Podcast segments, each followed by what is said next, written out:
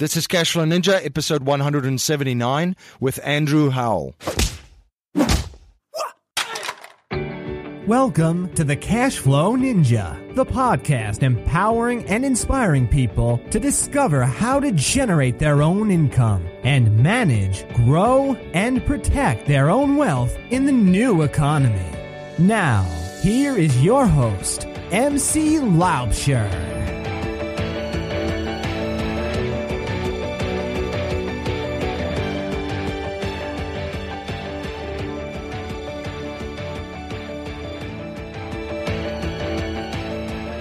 Hi there, MC Laubscher here, and welcome to another episode of the Cashflow Ninja. I have a great show for you today, and in today's episode, we're going to look at how to build a family legacy that lasts.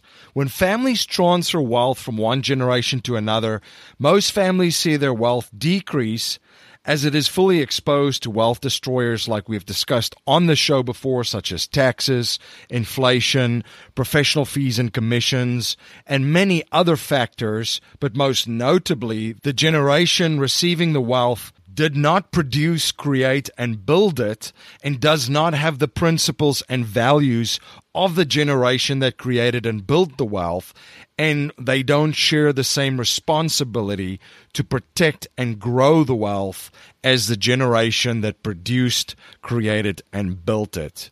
We've all heard the expressions before, like shirt sleeves to shirt sleeves in three generations. The third generation have very little, if anything, in common with the first generation that created and built the wealth. The third generation are usually also referred to as trust fund babies and members of the Lucky Sperm Club. So the majority of families will lose their wealth over three generations. This is not just only a problem of the poor and the middle class. The Vanderbilt fortune is a great example, contrasted with the European Rothschild banking family and the American Rockefellers. The Vanderbilts, once one of the richest families on the planet, hardly is a millionaire left amongst them, while the Rockefellers and Rothschilds are still two of the most powerful families on the planet. So, what do the small percentage of legacy families do that protect and grow their wealth exponentially with every generation? When you look closely at legacy families, when they pass on wealth, they just don't pass on money to the next generation. They pass on core principles and values opportunity and responsibility to the next generation. My guest today, Andrew Howell, co authored a book, Entrusted Building a Legacy That Lasts. In the book, he lays out the foundations of the entrusted planning process, which aligns the principles and values of a family with their tangible assets and prepares future generations to build a true and lasting legacy. It's a process that draws from the very origins of estate law, which placed the highest value on who was involved on who was entrusted. Entrusted planning goes back to preparing the beneficiaries for wealth beyond just the legal concept of a trust and takes into account the relational maturation of the person or persons being entrusted as stewards of resources, not just consumers and users of it. Entrusted planning is about transferring opportunities instead of just assets and doing so over multiple generations.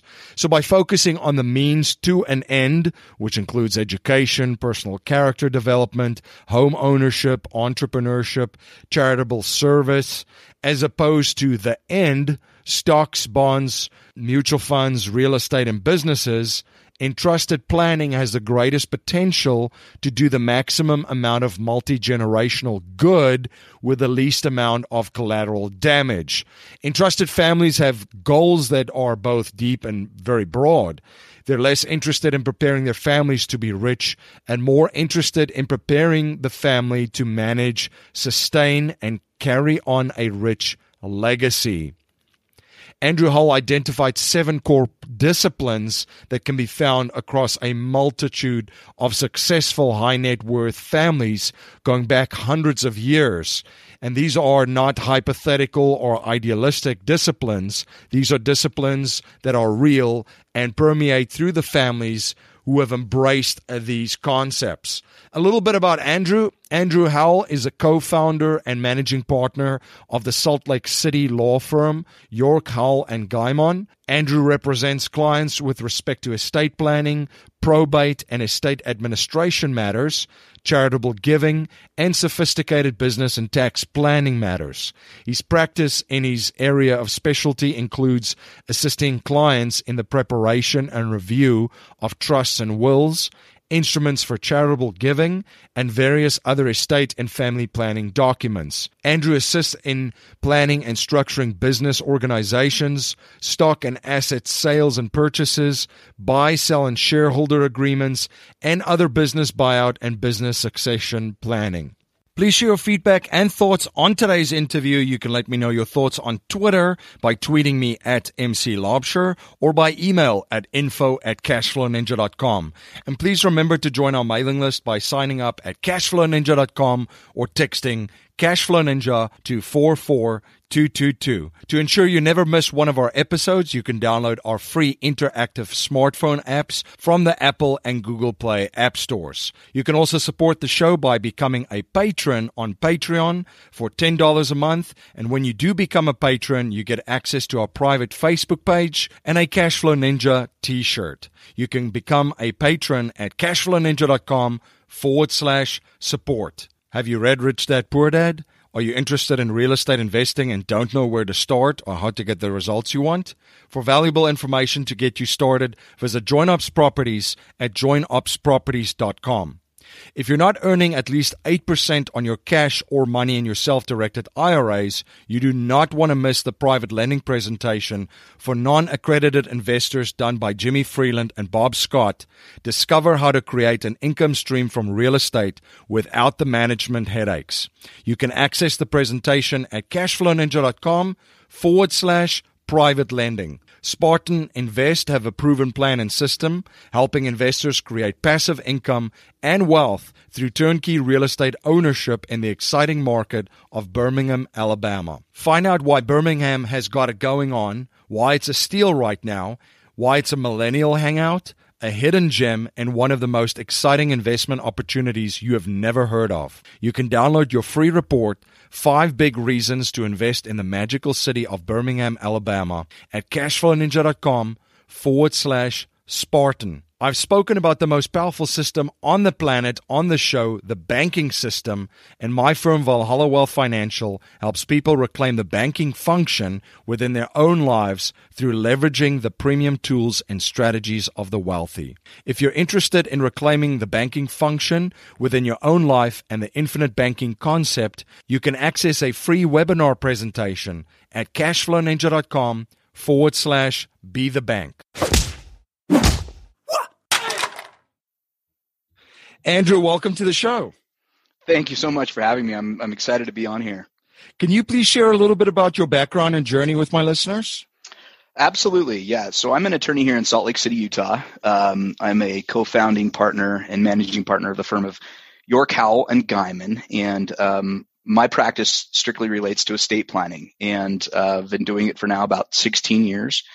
Um, my background on it goes back a lot further than that. Actually, my my grandfather was a uh, a very well known estate planning lawyer himself, a Harvard law grad, and, and practiced in estate planning for 53 years.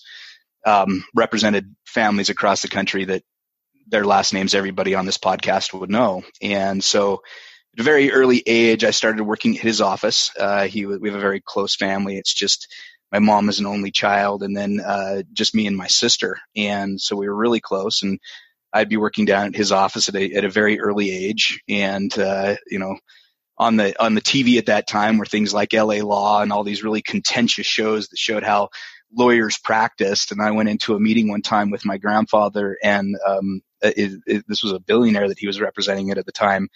And I remember sitting here looking at these two behemoths. I, I mean, I knew who this billionaire was. I was probably 13 or 14 at the time.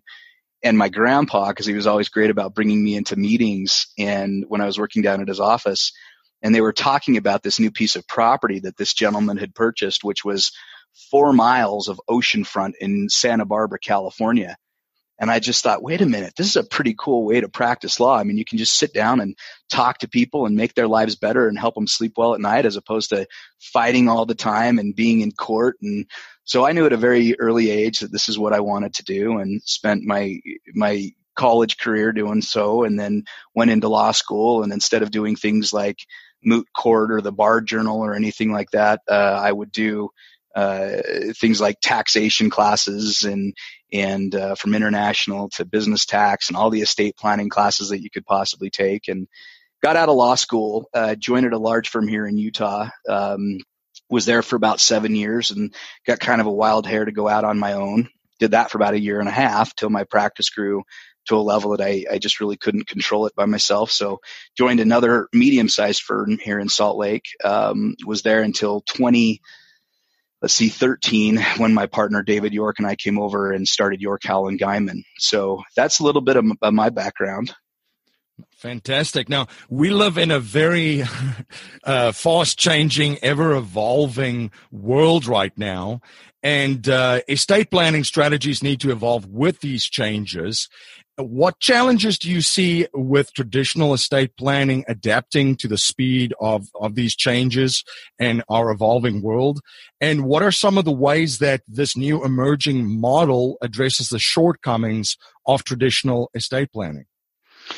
So, you know, it's a great question. The legal profession in general is sort of this anchor, uh, right? They're always they're always holding back progress. It, it seems like there's the, the, a lot of the laws that we use, a lot of the case law that was developed for those laws are all going back many many years, and and it, it's just not the nature of the legal profession to uh, evolve very quickly. And so, you know, so much of the estate planning you know, and what we're talking about here when you come to estate planning is, is actually a really broad topic. You know, what's in your estate is everything, right? All of your assets, your business interests, your real estate, your money in the bank, your life insurance, that all builds up your estate. And when you think of planning, well, it isn't just planning at death. It's also how, you know, you plan around that estate during your lifetime. How are you protecting that estate where, you know, bringing concepts of asset protection planning and how are you owning that estate in such a way that it's being the most tax efficient? So we have tax planning and business structuring and charitable giving. So all of these subcategories of estate planning, but so much of what's being used even today is in my mind 70, 80, 90 years old. And the reason for that is that it was really developed around a time that at least is no longer making or resonating with generations that are, are coming up. But if you look at it, uh, a lot of the estate planning core, wills and trusts and, and all of the development of that case law has occurred, you know, through the 19th and, and, 20th centuries. And what happened there, right, is you take our, our grandparents level uh, of generation, which is people who lived through true financial hurt, right, with the Great Depression. The Great Depression, people really weren't eating. With the Great Recession, don't get me wrong, it wasn't fun, but we still were eating, right? It was a little bit different. And our grandparents at that generational level, they didn't have assets. And as a result, those assets became critically important to them and passing of assets to the next generation was the big, big thing. And that's how all estate planning is structured still today. How can we pass the most amount of financial wealth and assets to the next generation with very little regard about who that next generation is? And it's sort of fundamentally backwards from how trust developed trust really developed from the from the get-go. I mean trusts go back 800 years. They've been around for a long time. But trusts were always around about who was being trusted right? Who were you giving these assets to to to watch for the benefit of your kids? And then at what point in time did you trust them to be in control? There wasn't much talk about the financial wealth but nowadays that's all people think about when they think of estate planning what our generation is doing though is they're they're starting to realize that with the kind of the greatest generation that then moved into the baby boomers who the you know baby boomers lived arguably arguably through the most you know flu- wealthy time throughout American history, um, and they did have the assets. Well, there started to become this perception that well, maybe there's more to life than just that financial wealth, and quality of life, and all of these different kind of things became more important. And it's, you know, we've done a lot of study on this. We had an article in Trust and Estates magazine um, in May of this year where we deal with some of these these resource or some of the statistics that we've heard, which is you know the difference between the greatest generation and what they perceived as their obligation in transferring wealth onto their genera- next generation was like almost 40 to 50% of that generation felt that it was an obligation that they give their children assets. Well, the, the, the baby boomers, it's like 13 or 14%. I mean, it is so much below what what the other generation felt. And then you get to our generational level which is you know generation x generation y millennial whatever you want to do it's even becoming more where we're wanting to make this impact within society. Not not taking any kind of devaluation of the financial assets and that they are an important piece but that's all they are. They are just a piece and they're one cog in the whole planning circle here that we need to look at and really what we need to identify before you can put an estate plan together is what is a family's true north, right? What are they going for? What are they trying to accomplish? Otherwise, what we're doing is we're just trying to build a house with no blueprints. We don't know what we're exactly uh, trying to create here. So that's kind of my issue with with you know my per my profession and sort of a critique of it, and and, and even colleagues that I have within that profession.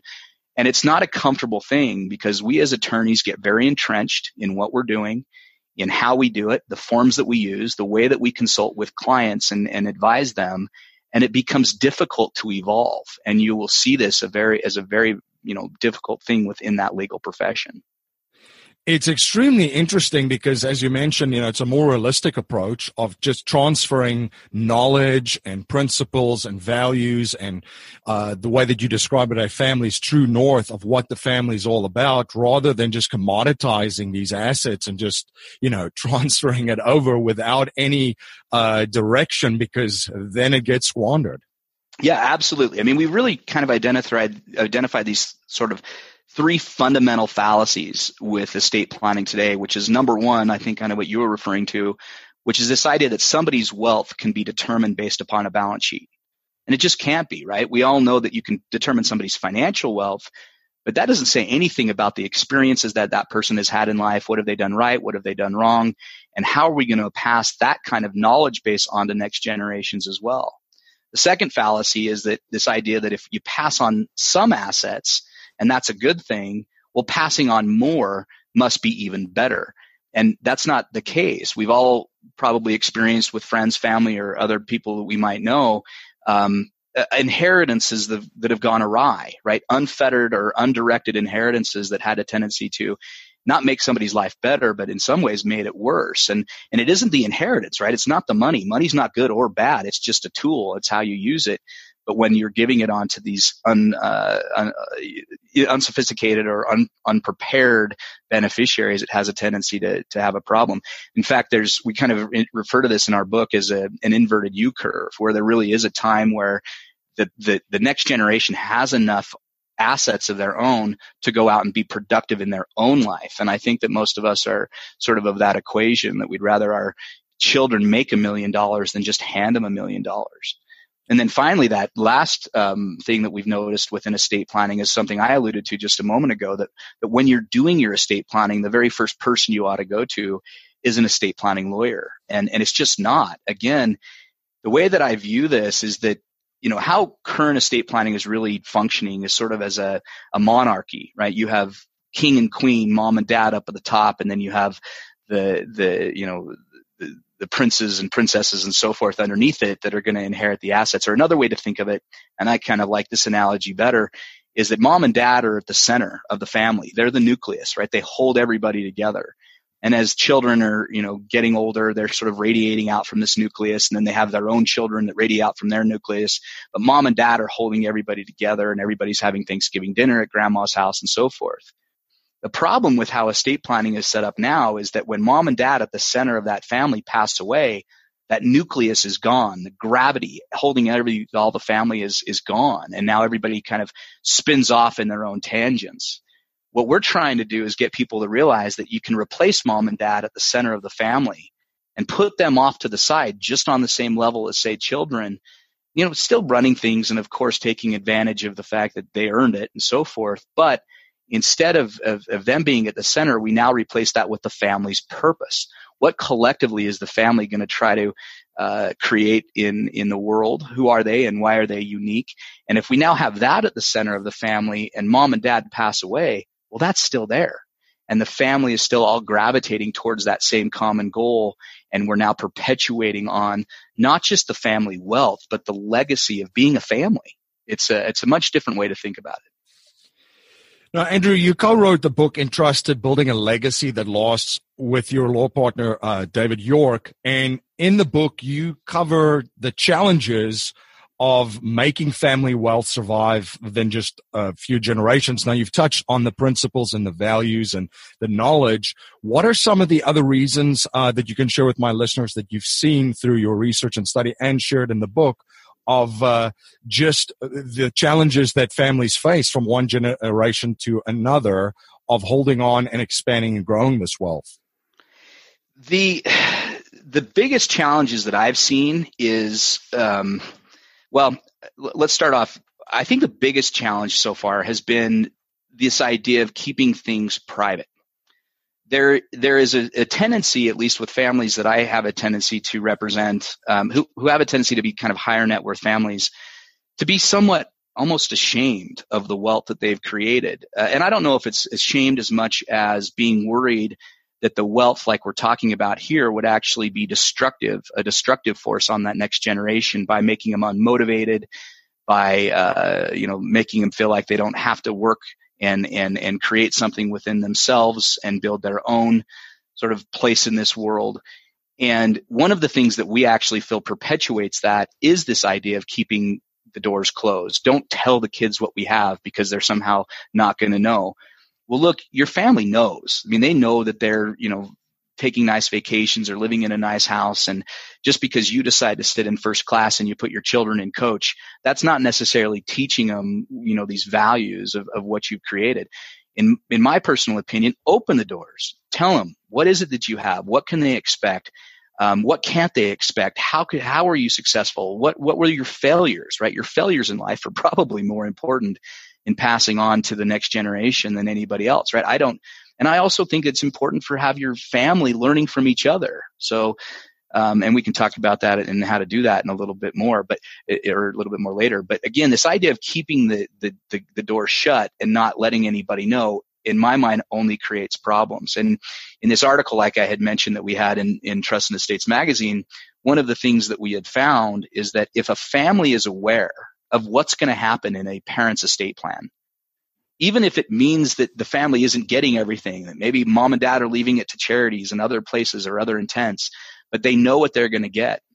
There is a satisfaction rate, meaning when somebody passes away in what was done in their estate planning of about 86%, or I think 84%.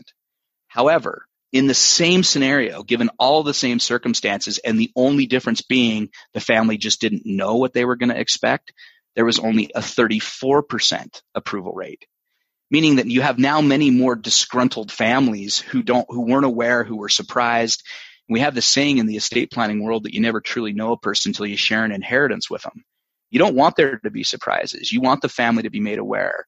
You want uh, now that's a really hard thing to try to walk that line when you might have beneficiaries in your family that are already entitled right? Ones that think that they uh, don't have to work or they, they, you know, mom and dad have done so well that, that they don't have to do anything in their own life. Now that, you know, resetting some of those mindsets is a difficult thing, but the first way to do it is to tell people and, and make sure that they're really clear on what they can expect. And in your book, you also discuss this concept of entrusted planning, which I really found to be very, very powerful. Can you share with my listeners what entrusted planning is and the values and principles behind entrusted planning?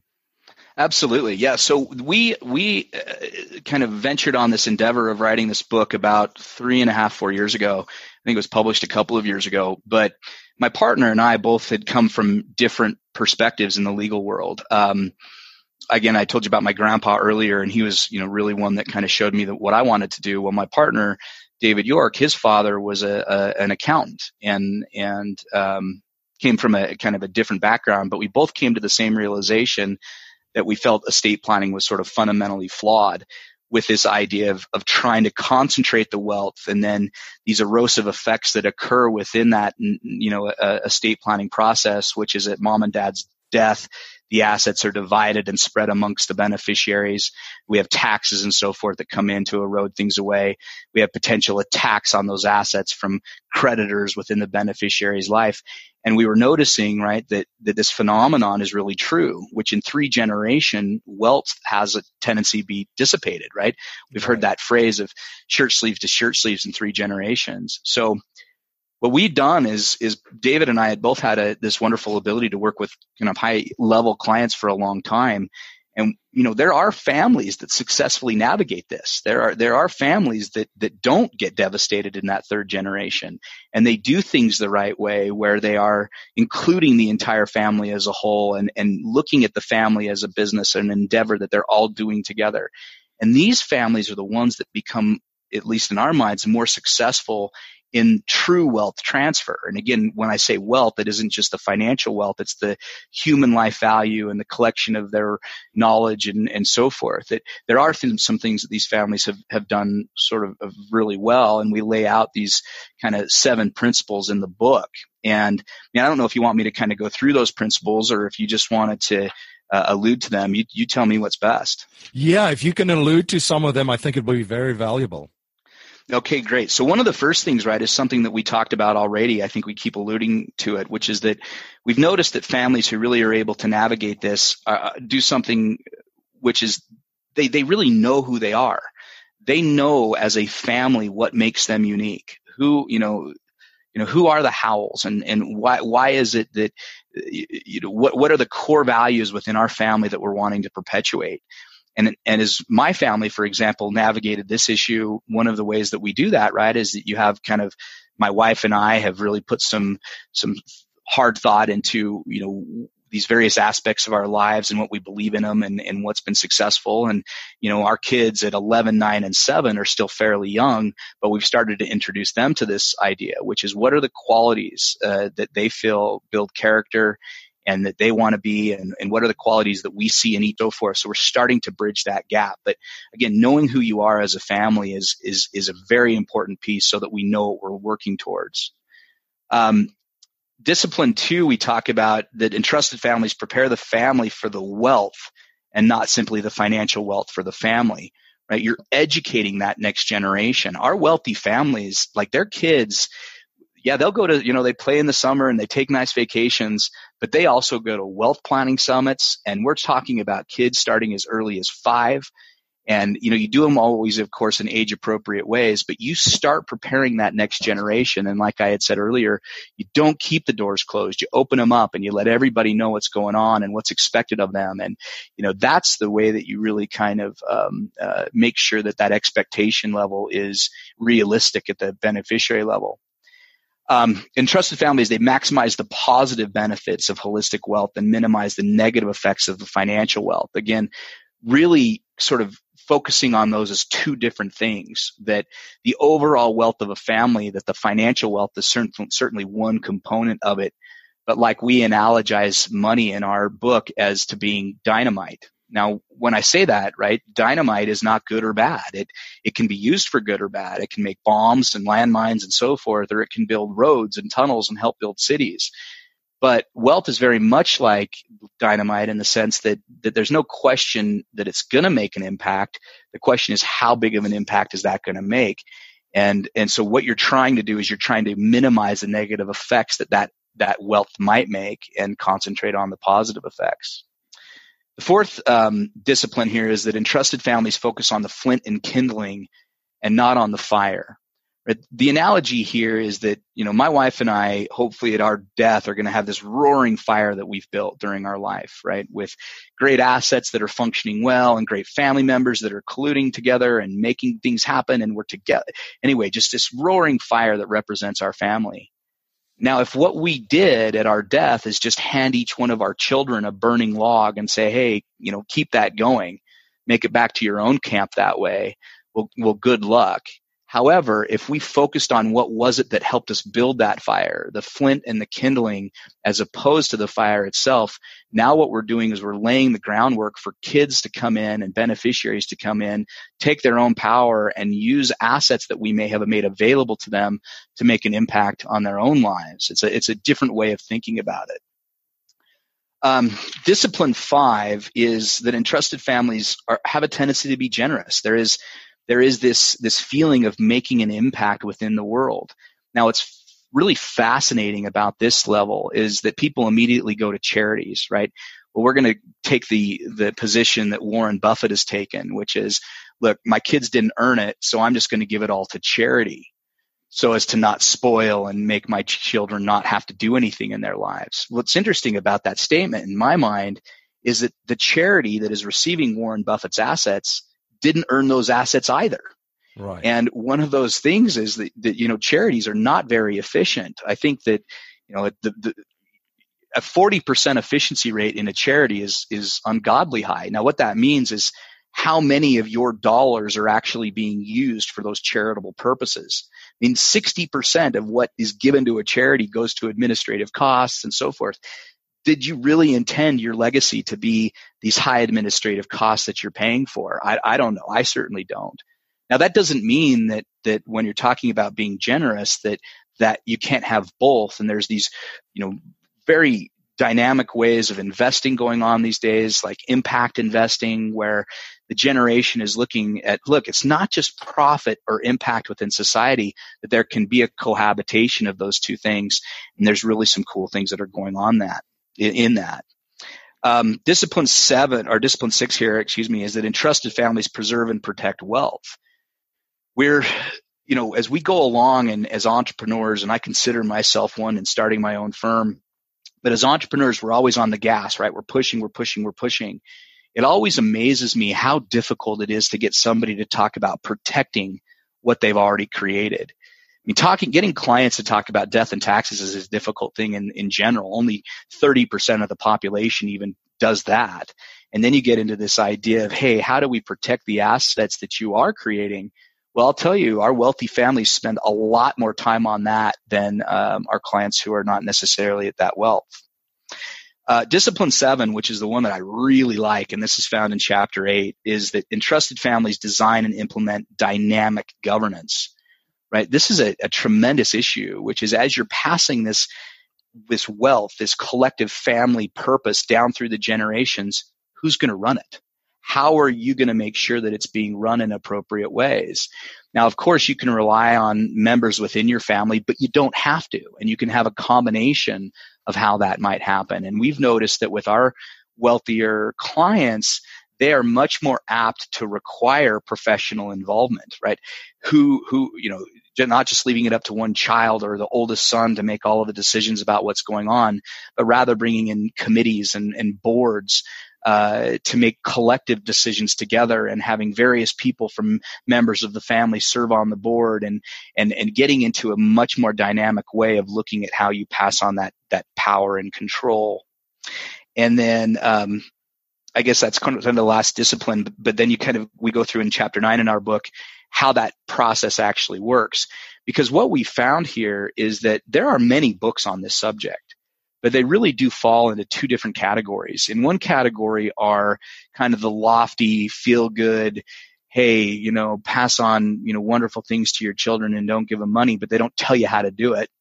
And then the other side of that are the legal treatises that we read that are nothing better than putting you to sleep, right? They're just going to make everybody else fall asleep.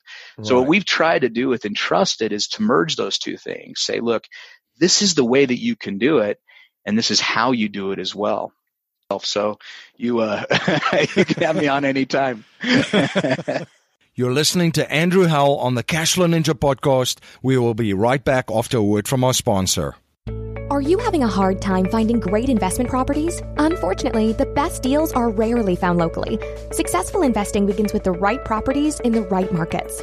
Norada Real Estate provides everything you need to invest in the best deals across the U.S. Our simple, proven system will help you create real wealth and passive monthly cash flow.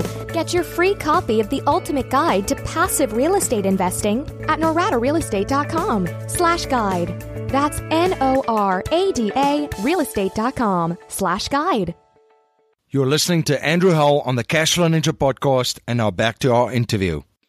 And that's what I like about your approach too, and that ties into uh, a part that we mentioned earlier about the purpose of the family and the values and the principles that that the, the family has, and the purpose that it has for for this this wealth. And uh, where it's going, because that's kind of like the why, right? And you can write this down all in a statement of purpose for your trust and then the execution is actually the how how we do it. And that brings in uh, which we'll jump into in a second with exactly the decision making and who takes care of this and runs uh, runs this uh, uh, uh trust if you will with your wealth uh, Andrew, what advice can you give to some of my listeners just when you just sit down as a family and you decide, okay, who we are, you know, the, this is what the Laubscher stand for and the Howell stand for.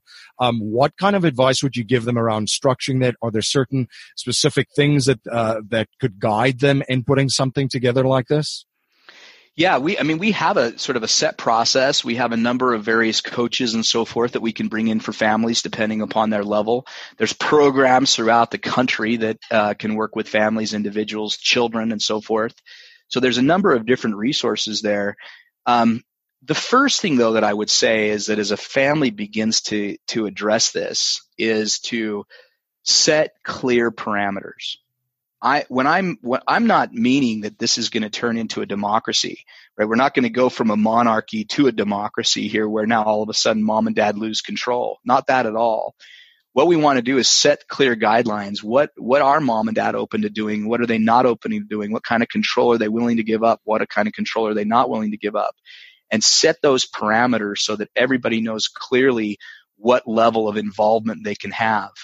And then once that parameter has been set, what you need to do is kind of get in and, and dig deep. You need to figure out what it is. I mean, go ask somebody, you know, what is your purpose in life? What is your, you know, what are the, you know, what, what do you think are the most important lessons that you've learned and you would want to pass on to that next generation?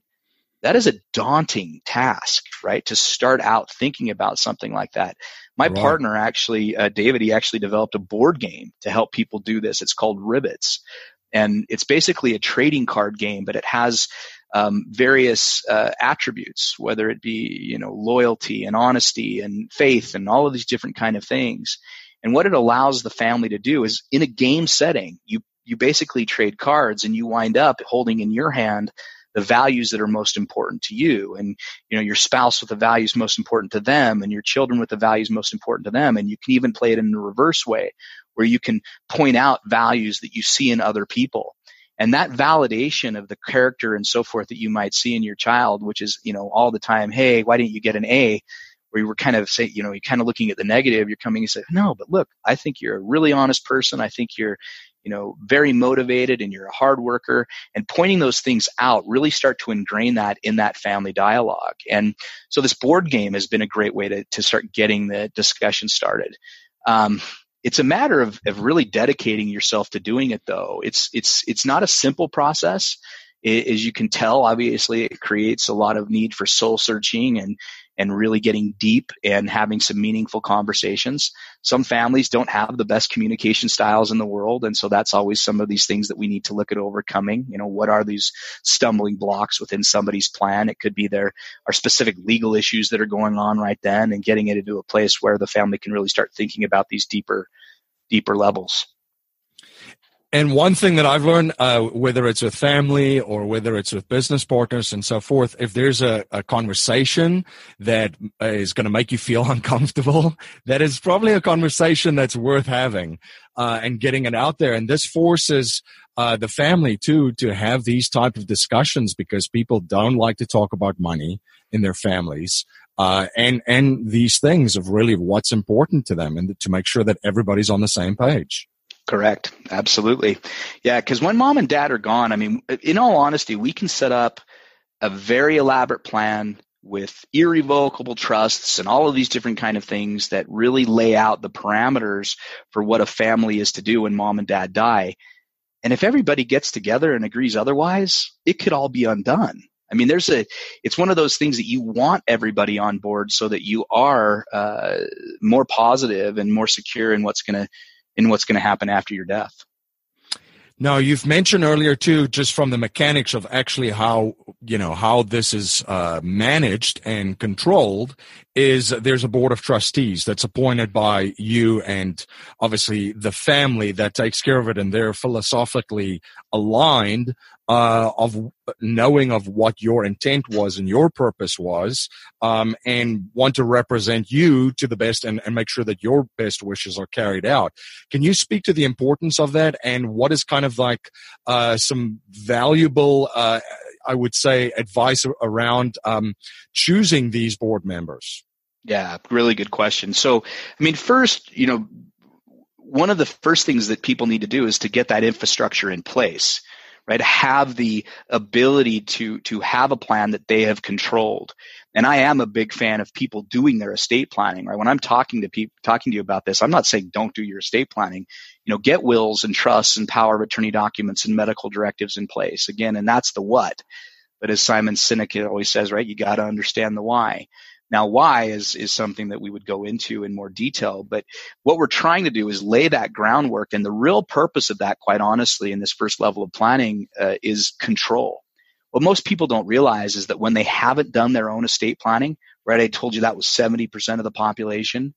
Your estate planning's already been done for you every state in the nation has adopted a law how your and how your assets are going to pass but it's that state law that is going to going to control and i'm a again a big fan of coming in here and and taking that control myself and then me and my wife deciding that if we couldn't uh, or we didn't want to run the trust for some reason any longer, or we couldn't because of our death or incapacity, and we're now holding those assets in trust for the benefit of our kids.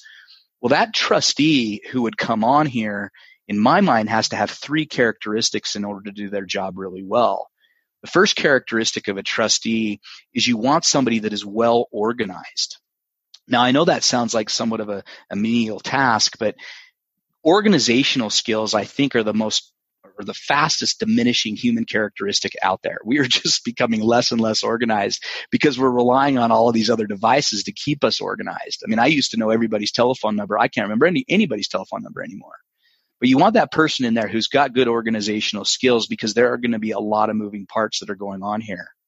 The second characteristic of a good trustee in my mind is somebody that makes good decisions. Now, when I say that, I don't mean you have to go get the Oracle of Omaha to be the trustee of your trust.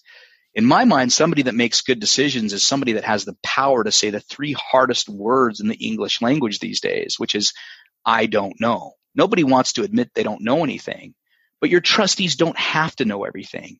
Just like you can go out and get advice from an accountant if there's a tax question or a financial issue from a financial advisor or a, a legal issue, they can speak to a blood sucking vampire lawyer like me, right? You can go and get help.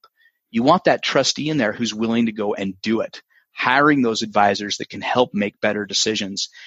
The trustee that goes out and tries to make decisions on their own and messes something up is always going to cost you more than just doing it right from the get go. And then the third characteristic is the way that I encourage clients to do is a very long term approach when it comes to leaving assets to the next generation.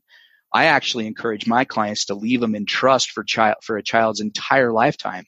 And it doesn't have to do with that child themselves. It could be a fabulous child, or it could be like I had a client find out his son was planning on robbing a bank still, right, we're going to leave the assets to that child in a lifetime trust for their benefit. And there's a couple of really strong benefits to that.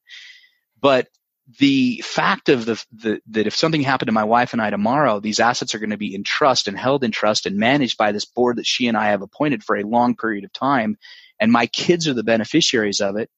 Well, that third characteristic I think has to be somebody that knows the family dynamics. So, like in our situation, we filled that three board member uh, of our trust with an accountant who's a good friend of mine. He's well organized guy, so organized you'd never want to go to dinner with him.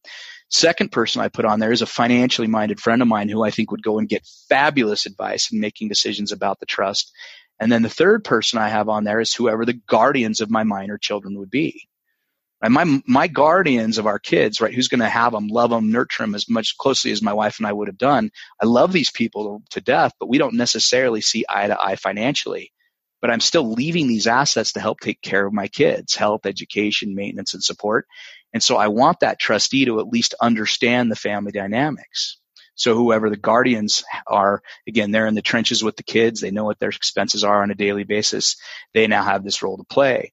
And I have this board that acts as a, as, as a two thirds majority vote in making decisions. And it's also a way to make sure that the board gets replenished, right? Somebody on that board passes away or is no longer able to serve, the two others who are still able to serve can appoint the third. And now we sort of transition this on through governance. So there's a, a number of different ways to do it. But yeah, there really is this need for trust in the person that you are putting in control here. That's again why they are called trusts.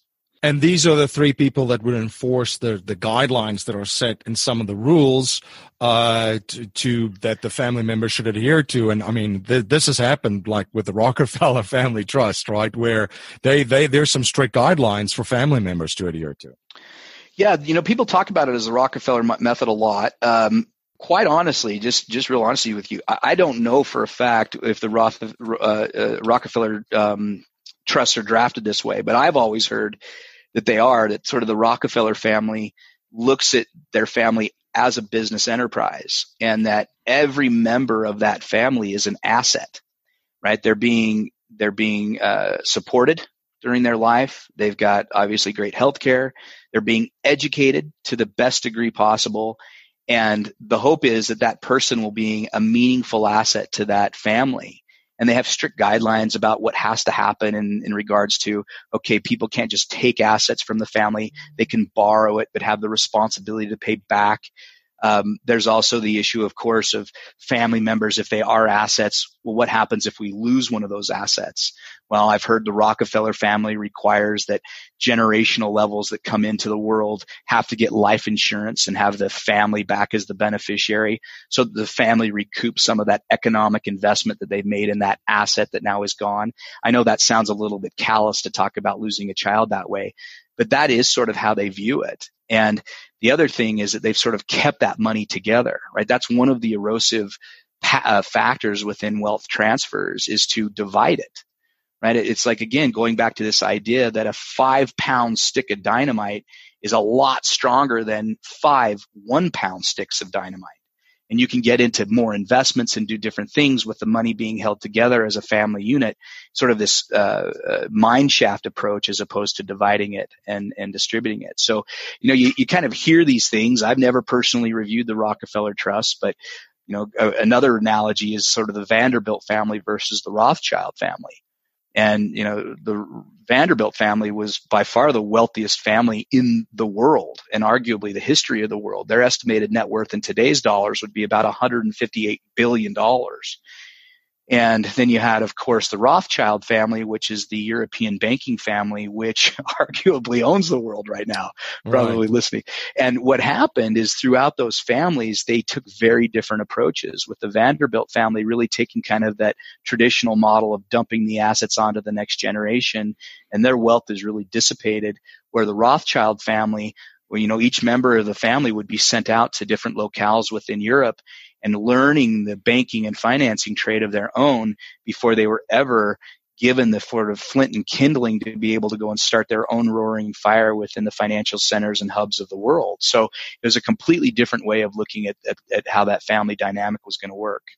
And you've spoken about family learning collectively from each other and masterminds, and you just use the the Rothschilds as an example, and that's one thing that I've that I've read a lot up about them, where members of the family, all of the sons that went to different uh, power centers in Europe, you know, one in Paris, one in London, and so forth, they would all still meet annually to discuss best practices, successes, lesson lessons learned, and also share some of their failures.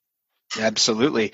No, I, so I have like, for example, in, in my trust, I have 16 pages before I actually ever get into my trust about kind of my, my family purpose and what my wife and I are hoping for for the use of these assets and so forth.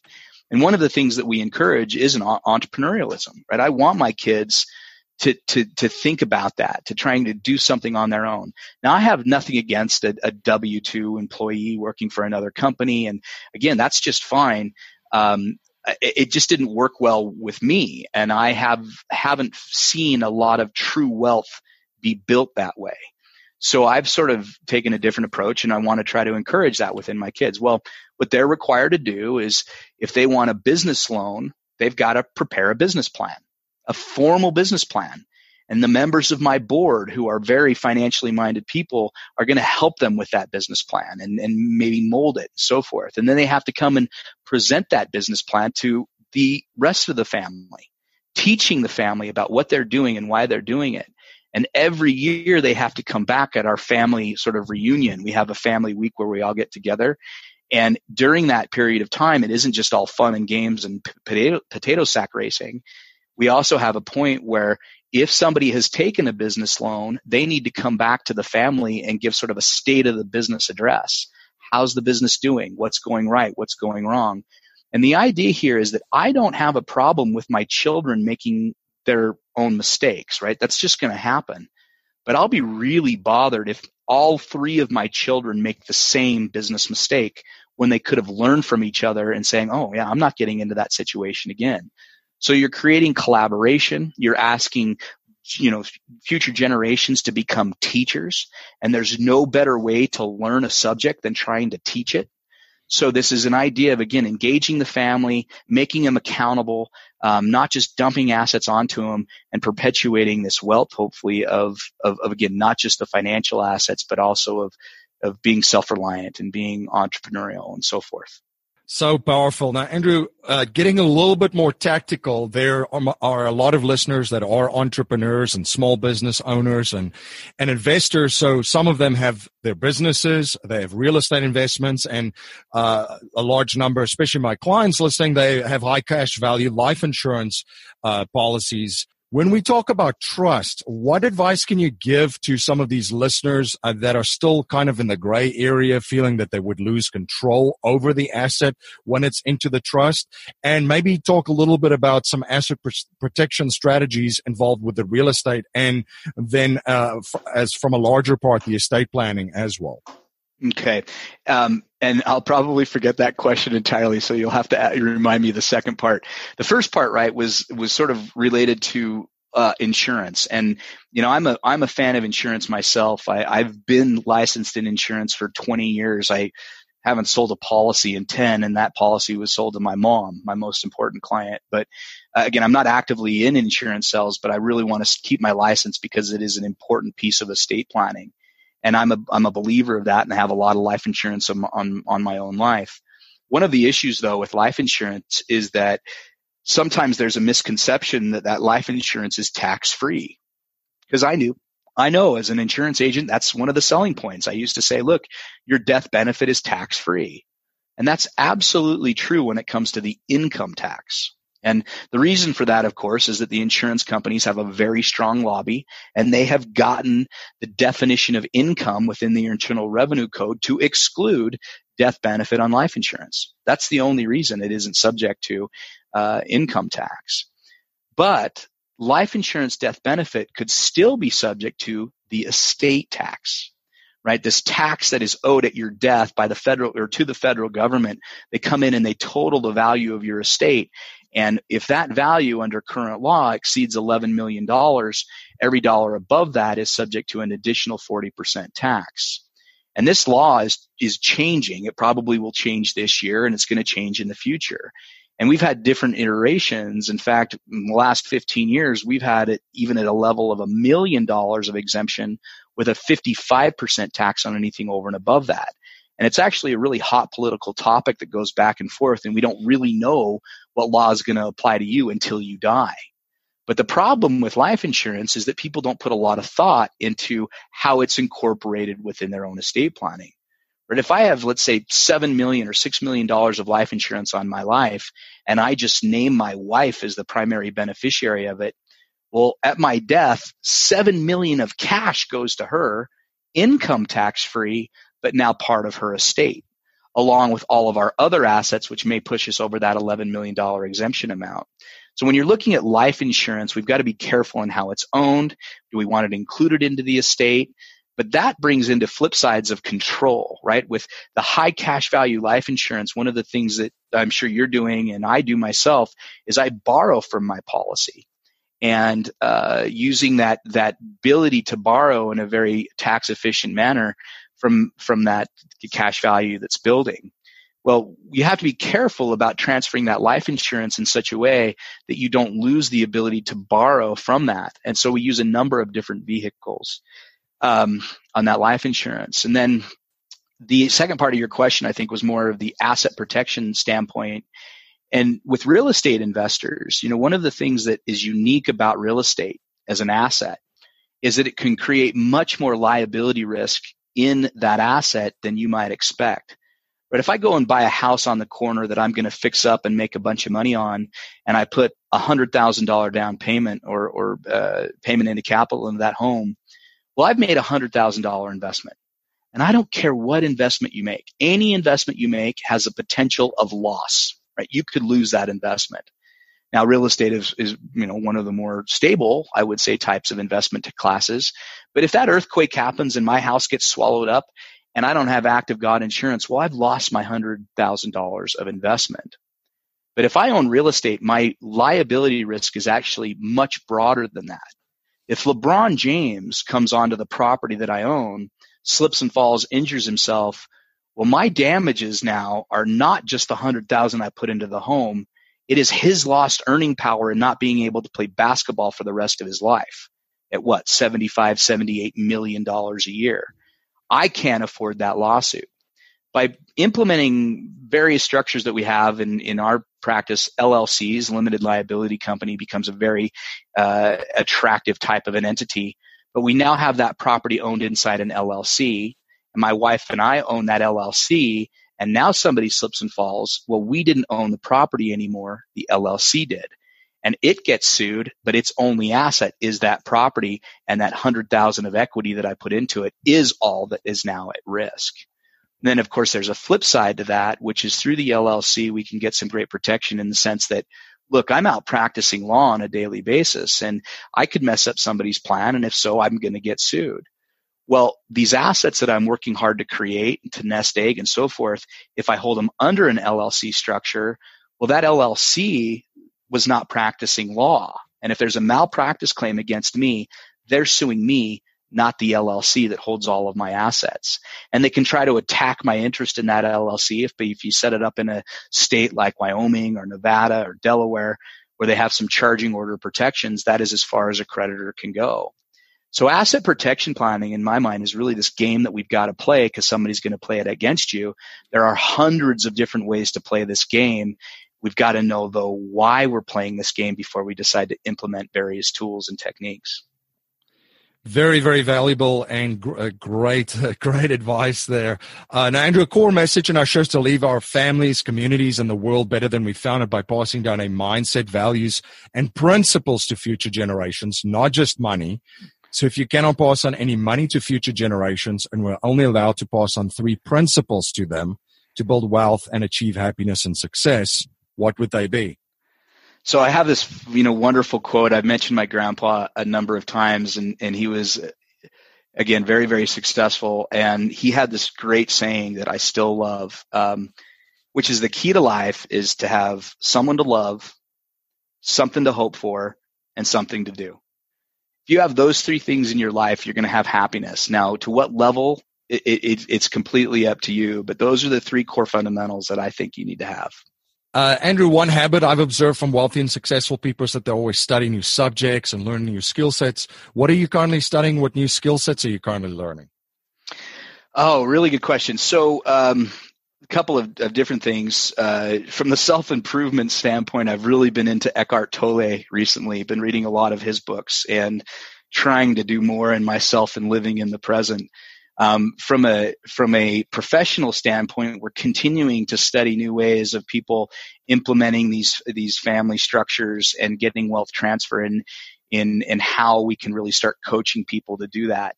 And what's great about that is people are starting to catch on, and there's programs that are developing to take families through this. But the biggest thing, and this is kind of just my own personal interest, I was a political science major and I actually did a, a, a internship in Washington D.C. back in college, and really thought that I was going to get into politics. And so um, I, I have this political background, and I am fascinated by the Koch brothers, by Charles and David Koch. So I'm currently reading the their book. Uh, actually, it's not a, it's not their book, but it was um, I forget what it was. I think it's called Sons of Wichita or something like that.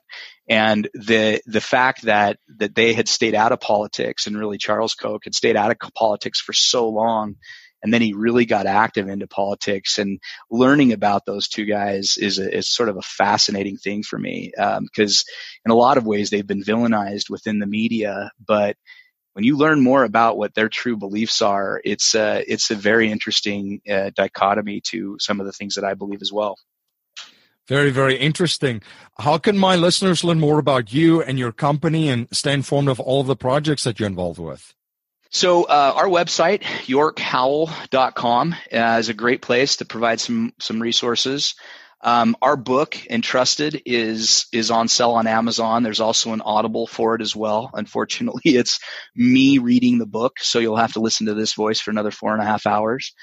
Um, we're happy to uh, have direct contact as well with your listeners if they make sure to tell me they referred your way. Um, really, we're we're here to help in any way that we can. Fantastic. Well, thank you so much for coming on the show and sharing your journey and your knowledge and providing so much value for my listeners. Uh, this is fantastic. I really look forward to it because uh, what you guys are doing is, is quite remarkable and, and the values that you have around and the purpose of, of the firm is very much aligned of what I'm trying to do. So I've had a blast having you on. Well, thank you so much. It's been a pleasure to be here. I always like talking about myself, so you uh, you can have me on anytime. This is MC Laubscher, the host of the Cashflow Ninja podcast. As you may know, I'm also the president and chief wealth strategist of Valhalla Wealth Financial. We help individuals, families, small businesses, entrepreneurs, and professionals build their wealth outside of Wall Street and help investors maximize the use of every dollar in their personal economy and boost their investment gains. We do this by combining the capital and investments with the financial vehicle of the wealthy according to the infinite banking concept. If you're interested to learn more about privatized banking and the infinite banking concept, you can access an exclusive webinar at cashflowninja.com forward slash be the bank.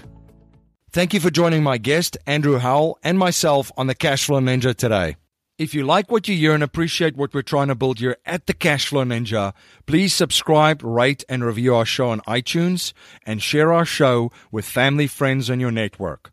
I'm always trying to learn and improve in every area of my life. So if there's any way that I can provide more value to you and serve you better, please reach out to me at info at cashflowninja.com. If you're not a subscriber to the Cashflow Ninja Gashku newsletter, you can sign up for our newsletter at cashflowninja.com or text Cashflow Ninja to 44222. You can support the show also by becoming a patron on Patreon for $10 a month. And when you do become a patron, you get access to our private Facebook page and a Cashflow Ninja t shirt. You can become a patron at cashflowninja.com forward slash support. Jimmy Freeland and Bob Scott have been in your shoes and have used real estate investing to become financially free. They've designed a system to take any beginner to an experienced deal making investor in the least amount of time. They offer opportunities from basic education, coaching, bridge loan investing to turnkey investments in the cash flowing market of St. Louis, Missouri. For more information, please visit jointopsproperties.com or call Jimmy and Bob at 314 799 2247. If you're not earning at least 8% on your cash or money in your self directed IRAs, you do not want to miss the private lending presentation for non accredited investors done by Jimmy Freeland and Bob Scott. Discover how to create an income stream from real estate without the management headaches. You can access the presentation at cashflowninja.com forward slash private lending. Creating passive income for you and your family is easier than you think. All you need are three things the right plan, the right product, and the right turnkey provider. As an investor, you want a safe, profitable, and convenient way to invest your capital without being at the mercy of stock market fluctuations. Investing in real estate in a turnkey way that provides monthly passive income with very low risk is exactly what Spartan Invest provides for their clients. Their mission is to make investing in real estate easy for the busy professional. Spartan Invest helps investors create passive income and wealth through turnkey ownership in Birmingham, Alabama. You can download your free report, Five Big Reasons to Invest in the Magical City of Birmingham, Alabama, at cashflowninja.com forward slash Spartan. The wealthiest families on the planet know how to capture their wealth and then leveraging their wealth through their own banking system. If you're interested in the infinite banking concept and learning the premier strategies of the wealthiest individuals and families on the planet, you can access a free webinar at cashflowninja.com forward slash be the bank. That's our show for today, everyone. Until next time, live a life of passion and purpose on your terms. You have been listening to the Cash Flow Ninja with your host, MC Laubscher, the podcast empowering and inspiring people to discover how to generate their own income and manage, grow, and protect their own wealth in the new economy. Today's show notes and resources are available on our website, cashflowninja.com. This presentation is for educational and informational purposes only. The information being presented and considered does not consider your particular financial objectives or situation, and it does not make personalized recommendations. This material is not intended to replace the advice of a qualified tax and legal advisor or other qualified professionals, and you should not use the information in place of a customized consultation with a licensed professional regarding your specific personal financial objective, situation, and needs. We believe the information provided is reliable, but we do not guarantee its accuracy, timeliness, or completeness.